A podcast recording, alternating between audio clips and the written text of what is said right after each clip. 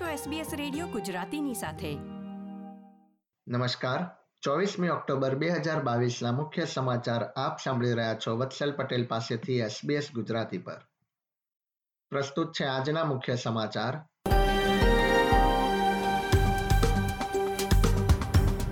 New south વેલ્સમાં પૂરના પાણીમાં તણાવાથી એક મહિલાનું મોત. લિસ્મોર સહિતના વિસ્તારોમાં પૂરની ચેતવણી. અને દેશના આર્થિક વિકાસ માટે માઇગ્રેશન મહત્વપૂર્ણ હોવાનું જણાવતા કેન્દ્રીય ટ્રેઝરર. હવે સમાચાર વિગતવાર. ન્યૂ સાઉથ વેલ્સના પ્રીમિયર ડોમિનિક પેરોટે રાજ્યના સેન્ટ્રલ વેસ્ટ વિસ્તારમાં પૂરના પાણીમાં અઠ્યાવીસ વર્ષીય મહિલાનો મૃતદેહ મળી આવ્યા બાદ પરિવારજનો પ્રત્યે સાંત્વના વ્યક્ત કરી છે. મૃતક મહિલા રવિવારે કારમાં મુસાફરી કરી રહી હતી જ્યાં ગુલગોંગ નજીક તેની કાર પાણીમાં તણાઈ ગઈ હતી. પ્રીમિયરે લોકોને પૂરના પાણીમાં કાર ન ચલાવવાની વિનંતી કરી છે. તેમણે પત્રકારો સાથેની વાતચીતમાં જણાવ્યું હતું કે લોકો ચેતવણીને ધ્યાનમાં નહીં લઈને પોતાનો જીવ જોખમમાં મૂકી રહ્યા છે. તેમણે ઉમેર્યું હતું કે રાજ્યની સ્ટેટ ઇમરજન્સી સર્વિસને એક રાત્રિમાં મદદ માટે ચારસો બ્યાસી જેટલી વિનંતી કરવામાં આવી હતી, જેમાં સાડત્રીસ પૂરના પાણીમાં ફસાયેલા લોકોનો સમાવેશ થાય છે. ન્યૂ સાઉથ વેલ્સમાં અઠવાડિયાના અંતે ભારે વરસાદ પડ્યો હતો, જેના કારણે રાજ્યના કેટલાક ભાગોમાં પૂરની પરિસ્થિતિનું નિર્માણ થયું હતું.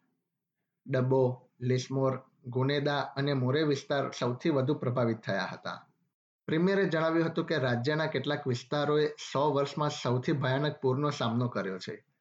તે વિસ્તારમાં રહેતા લોકો માટે આ મુશ્કેલ સમય છે.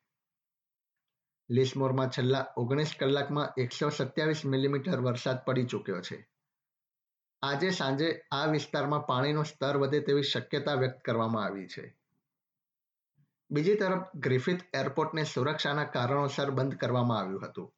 સ્થાનિક કાઉન્સિલે છેલ્લા ચોવીસ કલાકમાં છાસઠ મિલીમીટર વરસાદ નોંધ્યો હતો. બ્યુરો ઓફ મેટેરોલોજીએ જણાવ્યું હતું કે, આગામી અઠવાડિયાના અંત સુધીમાં નવી લો પ્રેશર સિસ્ટમ ઉત્પન્ન થશે જો કે હવામાનમાં અઠવાડિયાની મધ્યમાં સુધારો થાય તેવી શક્યતા છે. વિક્ટોરિયામાં પૂરની પરિસ્થિતિ હળવી થઈ રહી છે, પરંતુ રાજ્યના સ્ટેટ ઇમરજન્સી સર્વિસના ચીફ ઓપરેશન્સ ઓફિસરના જણાવ્યા પ્રમાણે, રાજ્યમાં પૂરનો ખતરો હજી યથાવત છે. ન્યૂ સાઉથ વેલ્સના પ્રીમિયર ડોમિનિક પેરોટે યુનાઇટેડ નેશન્સના અધિકારીઓને ડિટેન્શન સુવિધાની મુલાકાતની પરવાનગી નહીં આપવાના પોતાના નિર્ણયનો બચાવ કર્યો છે.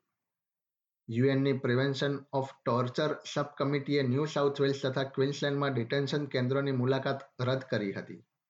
પેરોટેએ આ અંગે યુએનના અધિકારીઓની કોઈ ફરિયાદ અંગે જાણ ન હોવાનું જણાવ્યું હતું. ટ્રેઝરર જીમ ચાર્મર્સે જણાવ્યું છે કે દેશના આર્થિક વિકાસ માટે માઇગ્રેશન જરૂરી છે.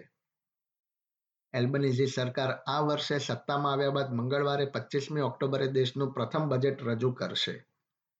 એસબીએસ ન્યૂઝ સાથેની વાતચીતમાં તેમણે જણાવ્યું હતું કે માઇગ્રેશન વધારી તથા નોકરી માટે યોગ્ય ટ્રેનિંગ આપીને ફુગાવાને કાબૂમાં કરવામાં આવશે.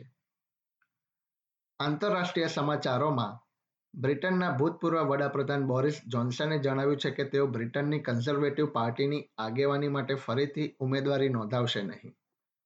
તેમના આ નિર્ણયના કારણે હવે ભૂતપૂર્વ ટ્રેઝરર રિશી સુનક દેશના નવા વડાપ્રધાન બનવા માટે લોકપ્રિય છે. એસબીએસ ગુજરાતી પર આ હતા સોમવાર બપોરે ચાર વાગ્યા સુધીના મુખ્ય સમાચાર.